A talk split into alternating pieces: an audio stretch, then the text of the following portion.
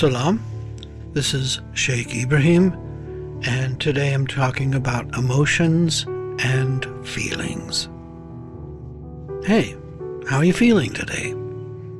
Me, I'm feeling kind of nostalgic today. We talk about feelings all the time. Is there a difference between an emotion and a feeling? Now, I tend to think of feelings as a bank of meters whose needles are gently swaying back and forth between strong and weak. Or it's warm. I feel sad. I feel nostalgic. She bugs me. I like him. This is a nice place. I'm homesick. You make me feel loved. All day and night, these little feeling meters are giving us readouts of our world. Sometimes the needles vacillate between joy and sorrow, attraction, pleasantness, sadness, but they are basically gentle indicators of how things are going. However, when an emotion strikes, like anger, panic, pressure, stress, or fear, the meters are all pinned to the right. Red lights flashing, sirens wailing, and there's no longer the ability to detect any subtlety of feelings. Feelings, we've left them far behind. We are emotional. An emotion, then, is when you are controlled by your hormones that are preparing you to stand your ground, fight for your life, run for your life, or freeze in panic or confusion. Any rational, objective reasoning has flown out the window, and you are no longer a clear thinking person. You could be categorized as insane temporary loss of reason is due to the flooding of your body's blood with cortisol and adrenaline. So here's what happens when fear enters the room. A corticotrophin releasing hormone causes the release of adrenocorticotropic hormone from the pituitary gland, it is dumped into the bloodstream to the adrenal glands, releasing the stress hormone cortisol.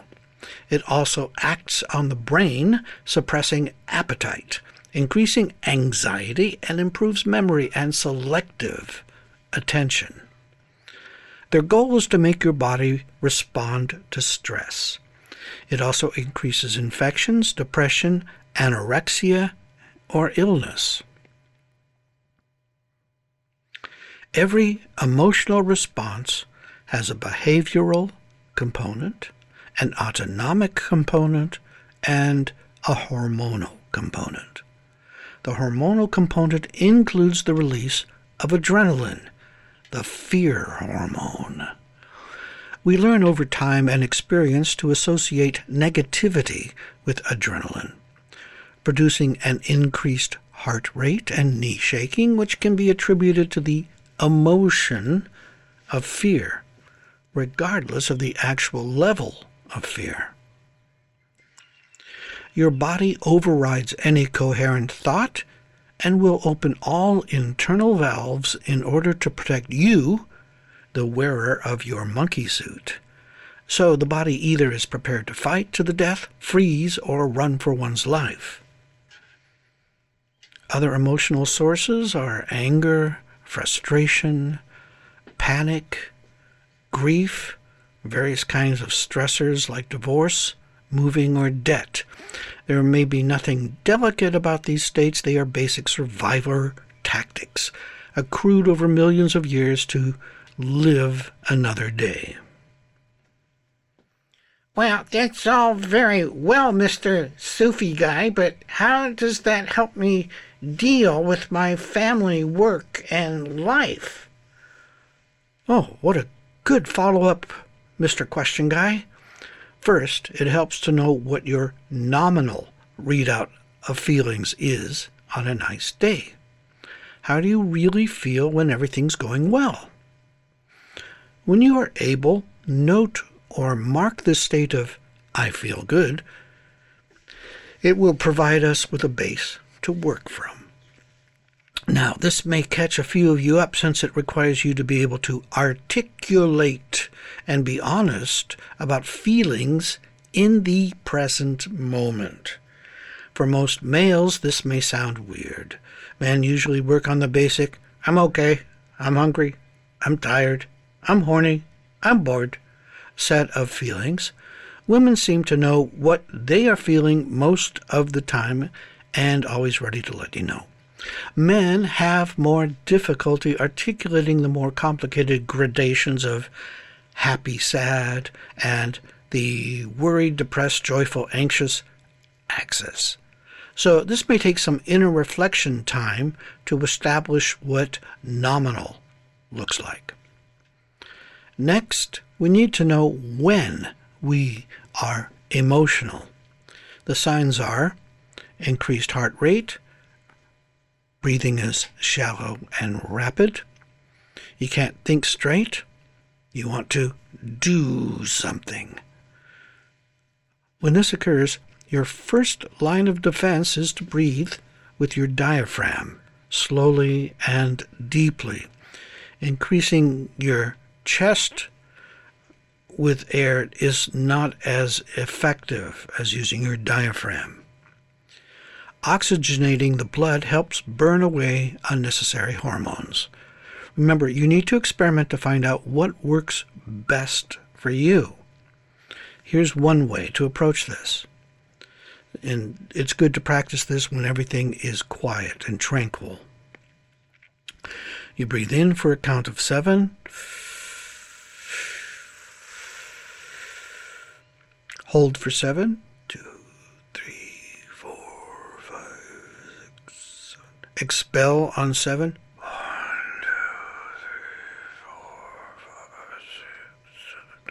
Hold for seven. One, two, three, four. And breathe in again for seven. You repeat. It may take three to ten minutes to return to normal, especially if you're feeling angry. It is better to not speak or act because your smart self has left the building. Your gorilla has replaced you and that animal was off his meds. Walk around, burn off the hormones until you feel like your nominal self again. It may be helpful to realize that you are in charge of your attitude. You can take charge and reroute a rising negativity towards a more positive attitude. You just have to know what you are feeling and whether that is where you want to go. If you want to shift the feeling towards something more positive, you need to identify it and work consciously to change the direction. Once again, this will require you to watch how you use your feelings. They're there as a tool to help you navigate more nicely through the river of life. The confusion or loss of center or grounding can also be caused by a lack of sleep or exhaustion. Developing smart strategies will help you in the times when your brain is not functioning properly. Set your devices to assist you, for example. This will put your head in a different place. Observe yourself feeling. Practice identifying what you feel and its source. Check to see if that is a true feeling and whether you want to accept it. Perhaps make a note to talk about this another time where these feelings come from originally and what to do about them if it seems too much to deal with. The objective is to learn about you, how to make things better, how to make better choices, and relate with Allah and others effectively and appropriately, and to Find those things that give your heart joy and comfort. Stay with that stream and follow it.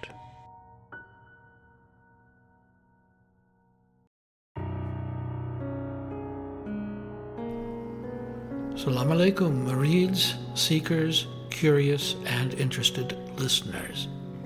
We appreciate you and are happy to share our Sufi message. Your donation will help support our Sufi Center in Sydney, where we do zikr, sohbet, spiritual counseling, and healing services.